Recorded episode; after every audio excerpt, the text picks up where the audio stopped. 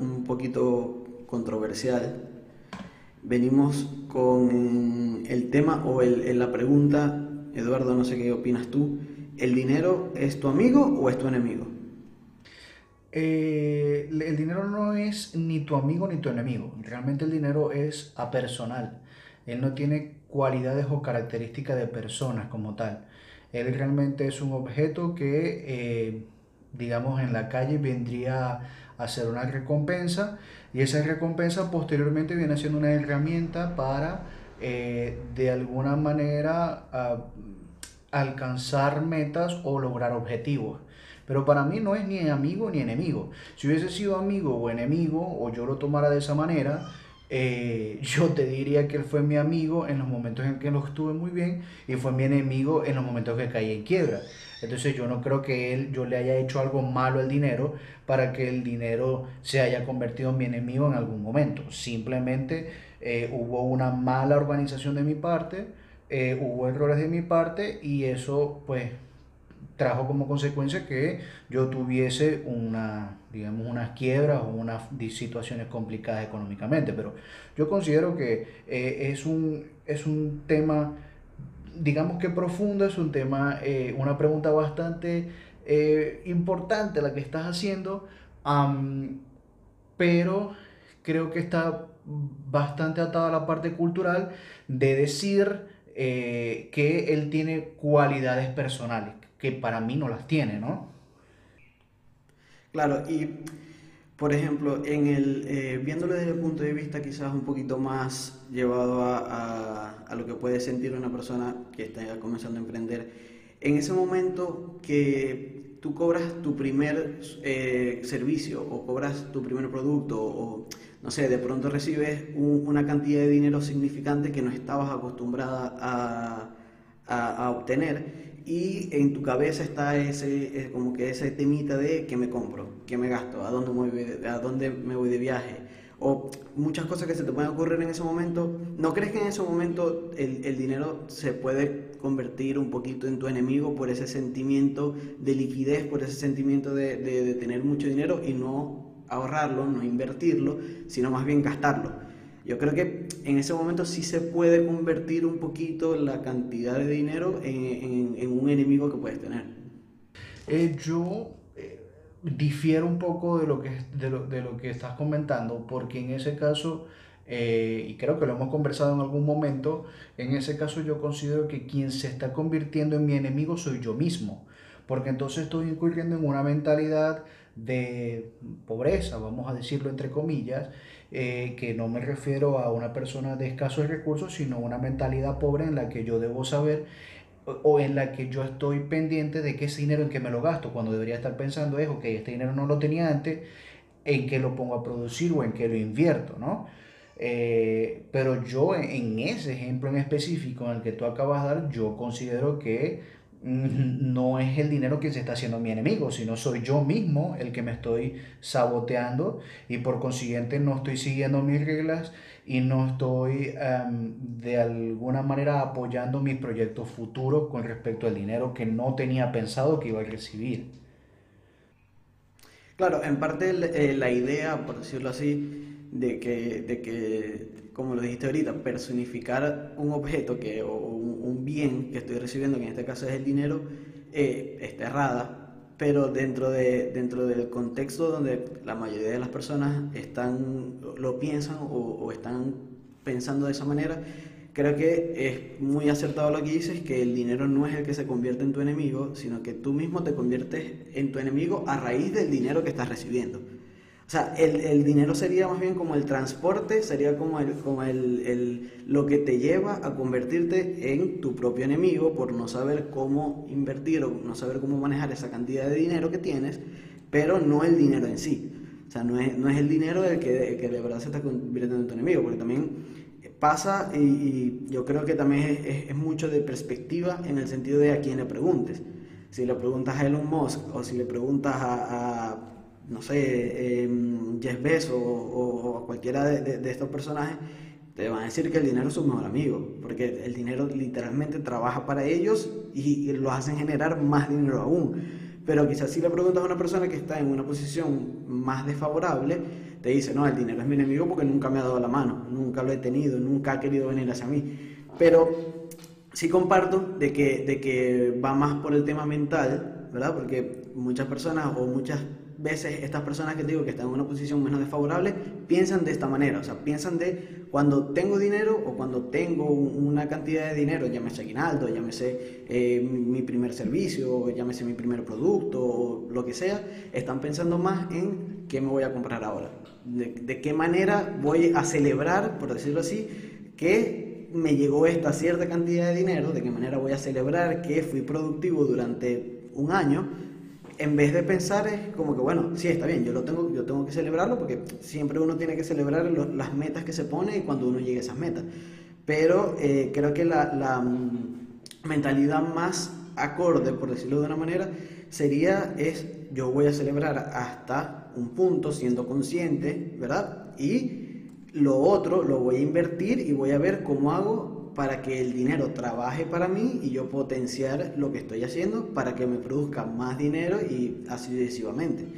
Pero yo creo que también, eh, que seguro es, un punto muy clave y yo creo que es algo muy, muy importante en este tema, que ese, esa pregunta, ¿verdad? De el dinero es mi amigo o es mi enemigo, va muy de la mano con, con el tema de tenerle miedo al dinero.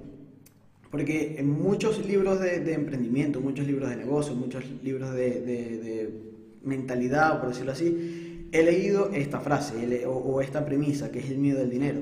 Y yo creo que es algo muy cierto, es algo que ni siquiera nos damos cuenta, porque a ver, nosotros estamos programados desde muy pequeños para tenerle miedo al dinero, por decirlo de una manera.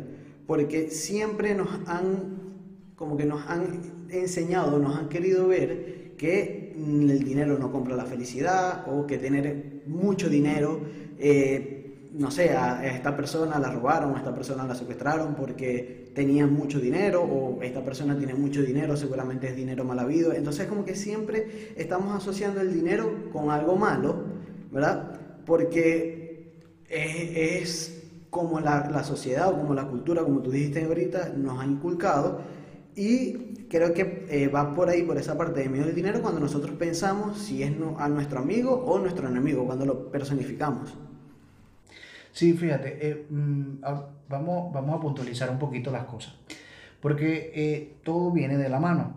Y cuando tú me estamos, estamos hablando de, estaba pensando, yo tuve un profesor, no un mentor, un profesor, el cual me decía que el dinero tiene la particularidad, como si fuese una persona, de sacar la naturaleza humana. ¿Por qué él decía que tenía la particularidad de sacar la naturaleza humana? Porque una persona que tenga poco dinero es capaz de meterse en un chip de supervivencia, ¿ok? Y salir a robar o a matar o qué sé yo para poder obtener dinero y poder subsistir. Eso por un lado.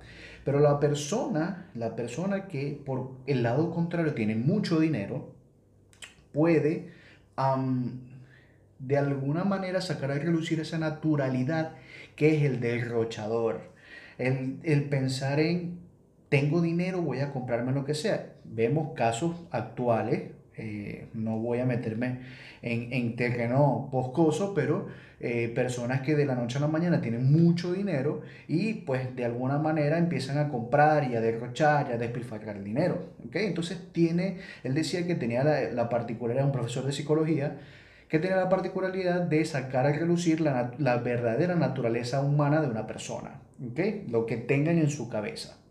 Por otro lado, hablando de los patrones eh, o de estas personas que si bien eh, tienen o no le tienen miedo al dinero, no hace falta más allá sino investigar un poquito. Y cuando tú ves patrones como personas que acabas de nombrar, Elon Musk, eh, Bill Gates, Jeff Warren Buffett y todo lo demás, eh, hablamos de voy a gastar determinada cantidad de dinero porque voy a celebrar.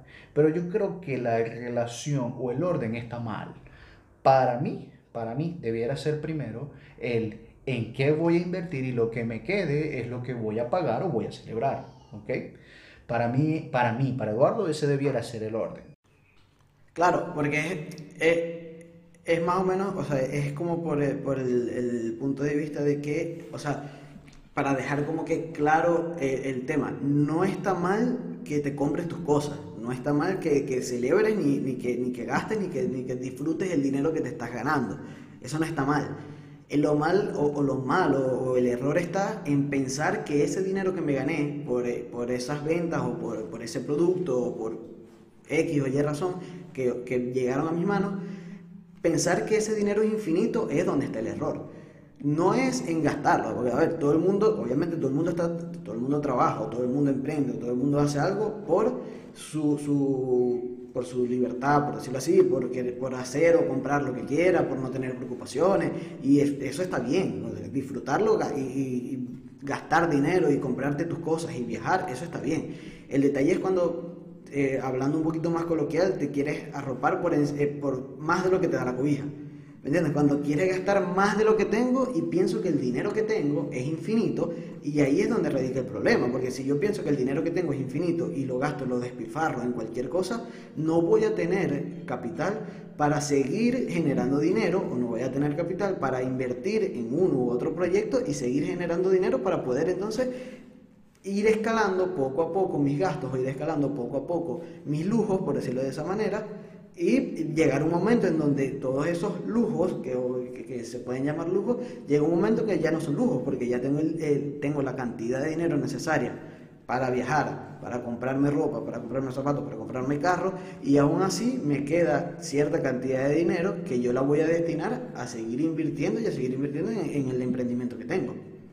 Sí, em, definitivamente creo que, como, como bien tú lo decías, hay un tema cultural muy intrínseco. Eh, yo creo que de la parte de Latinoamérica para abajo. Porque si tú, te le, tú le preguntas a una persona de nacionalidad norteamericana, tienen una mentalidad muy parecida a la que acabamos de hablar. O sea, ellos obviamente eh, al salir de la universidad, la mayoría de, de, las personas tienen un deudón nada normal porque la educación en Norteamérica es muy costosa. Eh, pero siempre tienen esa mentalidad de que tienen que producir más para poder pagar la deuda y además poder vivir. Entonces siempre están en la búsqueda de nuevas, de generar mm, mayores fuentes de ingresos. Entonces, eh, claro, y por ejemplo, en, eh, más o menos como que por ese tema que ibas tú, y, te tomo la palabra para, para comentarte, en estos días veía un, un video de Kevin Hart, ¿verdad? Y, a ver, Kevin Hart, aparte de, de, ser eh, este, comediante, aparte de ser actor, es inversor y, y, es una persona de negocio. Y él hablaba, y muy ciertamente hablaba, en el que él decía, a ver, yo en mi vida prácticamente juego monopolio.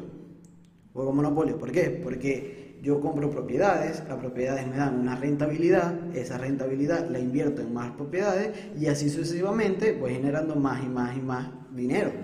Y él, con, con, la mentalidad muy parecida a la, que, a la que estás hablando ahorita, él decía, lo primero que yo hago cuando a mí, me, me, o cuando yo recibo esa cantidad de dinero, es poner en una cuenta los taxes. Pongo en una cuenta lo que yo tengo que pagar de impuestos, ese dinero yo sé que no lo voy a tocar, porque yo sé que al, a final de año yo tengo un compromiso con mi país, tengo un compromiso con mi economía y yo voy guardando y voy guardando todo lo que yo sé que yo tengo que pagar en taxes. Después, ¿qué hago? Bueno, agarro un porcentaje de esa rentabilidad que tengo para inversiones. Ok, voy a invertir, ¿en qué voy a invertir? ¿De qué manera voy a invertir? Y después lo que, lo que quede o, o lo que yo destine es lo que yo me voy a gastar en viajes, en ropa, en muchas otras cosas. Y es una mentalidad muy, para mí muy acertada, es más o menos lo que, lo que decías tú, y, mm, por, por, la mentalidad como de, del, norteamericano, por decirlo así.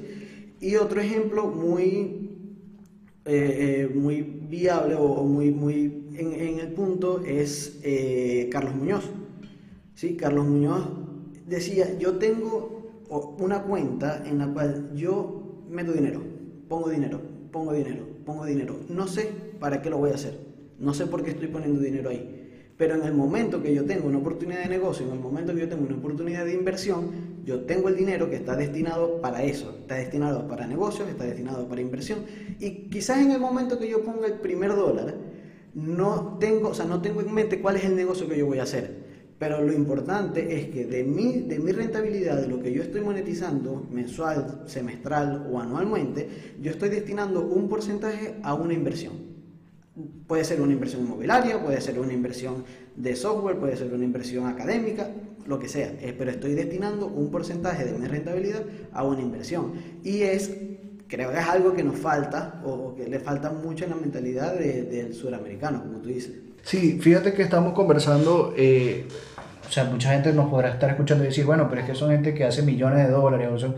Sí, pero es que no, no, no, no estamos conversando de la cantidad de dinero que hace, sino de la mentalidad con la que ellos se enfrentan. Si tú eh, analizas, que también vi el video de Kevin Hart que, que tú comentas, eh, si tú te pones a analizar, él básicamente está viviendo con el 15-20% de su ingreso total neto. Ok, Eduardo, sí, pero es que el 15, 15-20% de su ingreso total neto eh, son muchos miles de dólares. yo, sí, sí, claro, obviamente sí. Pero volvemos a lo mismo, no estamos hablando de la cantidad o millones de dólares, estamos hablando de la mentalidad. ¿Por qué? Porque si bien es cierto, eh, eso puede ser miles de millones de dólares que él puede tener en ese 20% para sufragar em, sus gastos, también es cierto que en vez de tú tener ese 15-20% para, su, para, para sus lujos, vamos a decirlo de esa manera, eh, pues utilice ese 15-20% para hacer algún tipo de, de, inversión, una acción, una acción con dividendo, millones de cosas que se pueden hacer, ¿no? Y, que también el porcentaje va de la mano del emprendimiento del negocio que yo tengo. Porque, a ver, no estamos hablando, no estamos hablando de guardar dinero para hacer un edificio Estamos hablando de guardar dinero o destinar un porcentaje de tu dinero a potenciar el negocio que tienes para que te produzca más dinero y poco a poco ir alcanzando las metas que, o sea, que tú te estás proponiendo para llegar a ese punto en el donde tú dices, bueno, el 20% de lo que yo gano mensualmente son varios cientos de miles de dólares. Bueno, ahora obviamente mi inversión o mis negocios van a ser a una escala mayor porque tengo la capacidad, pero si nunca creaste esa mentalidad o nunca pensaste de esa manera en guardar un porcentaje de lo que, de lo que estás produciendo para futuras inversiones o para potenciar tu negocio, es muy difícil que llegues ahí. Sí, fíjate eh, eh, a, lo que me, a lo que me refería o lo que quería plasmar con la idea era el hecho de que estamos hablando de un porcentaje de presupuesto mensual en el que él destina para inversión. Pero eh, tengas o no tengas tú ese porcentaje en el que puedas reinvertir, lo que queremos plasmar es la idea que ellos tienen. Dicho sea de paso, ¿no? Eh, en, este, en este trayecto eh, te puedes dar cuenta de que lo que estábamos comentando con respecto a si tenerle miedo o no al dinero, eh, yo creo que cuando tú comienzas en este camino, te vas a empezar a dar cuenta que uno de los mayores beneficios que tú puedes tener son inversiones que te den un cash flow. Entonces ese cash flow a ti instantáneamente o porque sí, te va a ayudar a que pierdas el miedo al dinero. ¿Ok? Eh, vuelvo, y repito, el dinero no es... El miedo es a perder el dinero que tengo. No claro, eh, a eso... Miedo a obtener dinero. A eso, a eso a lo que iba, ¿no? Eh, eh, para poder de alguna manera eh, hablar de perderle miedo al dinero, no estamos hablando de perder el dinero o, o sea, e, entrar en una situación de inestabilidad en la que yo voy a poner en riesgo lo poco que tengo por irme a aventurar a algo nuevo. No, no estamos hablando de que esa es la manera. Ya hemos conversado en el pasado eh, de que hay maneras de poder hacer las dos cosas a la par y, y están perfectamente, es perfectamente viable, ¿no? Eh, pero yendo un poquito más allá, ¿okay? yendo un poco más allá, eh, es importante que se sepa o, o, o, poder plasmar la idea de que eh, cuando estamos hablando de perderle mierda al dinero o de maneras de perderle mierda al dinero, te vas a dar cuenta que uno de tus grandes pilares van a ser el cash flow y las inversiones que te van a dar un cash flow. Eh, cash flow, dígase flujo de efectivo, inversiones que todo el tiempo te den lo que coloquialmente en Venezuela y otros países de Latinoamérica se llamaba el diario. Yo me acuerdo que mi familia, mis abuelos, mis tíos tuvieron en su momento carros que alquilaban para como taxi y eso les daba el diario. Entonces, a eso es lo que estamos conversando. Miedo al no tener, a no a no dejar lo que ya tienes como seguro, ¿ok? Que ahora en esta situación de pandemia mundial nos hemos dado cuenta que nada en el tema empleo, nada en el tema empleo es seguro, o sea, solo es seguro lo que tú puedes monetizar y lo que depende de ti, ¿ok? Em, pero el, dinero no es una personificación a la que tú debes tenerle miedo, o sea, no, no, es, no debe ser así. Y yendo, o sea, como que adentrándonos más en ese tema del miedo al dinero, cuando, a ver, todo el mundo, yo creo que todo el mundo llega y hace un clic en el, en el, como en su sistema de, de, pensamiento, ¿no? Y, a ver, nosotros pienso que, que estamos como codiados o estamos programados de una manera distinta cuando ya piensas de, de, esta manera, ¿no? Cuando, o sea, cuando ya piensas en no tenerle miedo al dinero es porque ya como que tu código genético, tu, tu programación, la, la, encontraste el glitch, la alteraste y bueno, ahora es cuando vas a empezar a producir o cuando vas a empezar de verdad a escalar tu negocio o a escalarte a ti mismo o a escalar tu marca eh, en base a, a, a inversiones y inversiones inteligentes, que es lo más importante. Pero ¿Cuál sería ese momento en el que, en el que estuviste, o, a ver, pues todo el mundo le ha tenido miedo al dinero en algún momento, ¿no?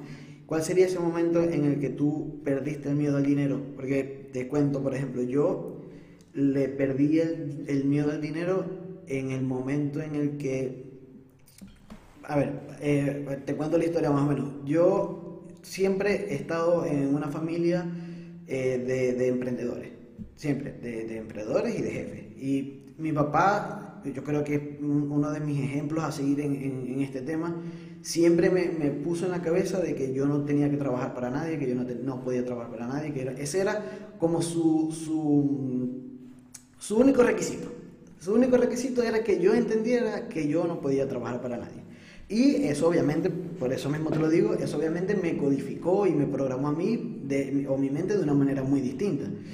Y yo siempre pensé, yo, a mí siempre me ha gustado el emprendimiento y tengo eh, varios años emprendiendo, pero no entendía esa parte del miedo al dinero.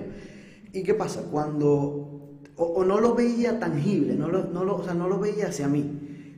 Por razones de la vida, obviamente a todo el mundo le toca crear su experiencia y, y, aprender y lo que sea. Me, me tocó trabajar y en el momento que yo comencé a trabajar tipo a trabajar fuerte, que, que, yo, o sea, yo tenía un trabajo en el que, mm, en el que, a ver, tenía, mm, salía de, de, trabajar a las 6 de la tarde y me podían llamar a las 2 de la mañana, 3 de la mañana y yo tenía que dejar de hacer lo que estaba haciendo para ir a atender lo que estaba, lo que estaba, en donde estaba trabajando. Entonces, cuando yo me vi como que inmerso en, esa, en ese mundo, cuando yo me vi inmerso en, esa manera de vivir, ¿verdad? Y yo caí en cuenta en que de verdad yo le estaba vendiendo mi vida a una persona, que lo único que había hecho esa persona, además de todo el, el, el, proceso de emprendimiento, pero lo que había hecho esa persona distinto a lo que había hecho yo era entender que tú tienes que hacer que el dinero trabaje para ti y no tú trabajar por el dinero, ¿no? Y cuando yo entré y, me, como que me di cuenta de eso, fue cuando yo le perdí el miedo al dinero y yo dije, con razón, mi papá siempre me dijo que yo no podía trabajar para nadie. ¿Cuál fue ese momento en tu vida? Mira, eh, me causó un poco de gracia porque, contrario a, tu familia, mi familia fue toda familia de empleados.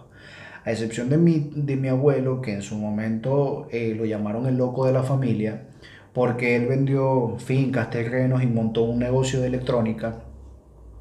Muy mal administrador. Yo amo a mi abuelo, pero mi abuelo fue muy mal administrador. Eh, eh, es, más, más de una vez mis, mis tíos tuvieron que eh, salir a flote con las deudas de él y dar la cara, etcétera, etcétera. Pero em, este, mi familia fue toda de, de empleados, vamos a decirlo así, ¿no? Y recuerdo que una vez conversando con mi mamá, eh, ella me decía, pero ¿cómo tú pretendes?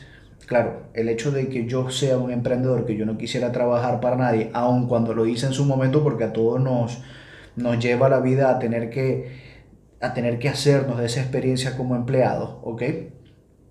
Yo me dediqué a la parte de, de empleado en el ramo de la cocina.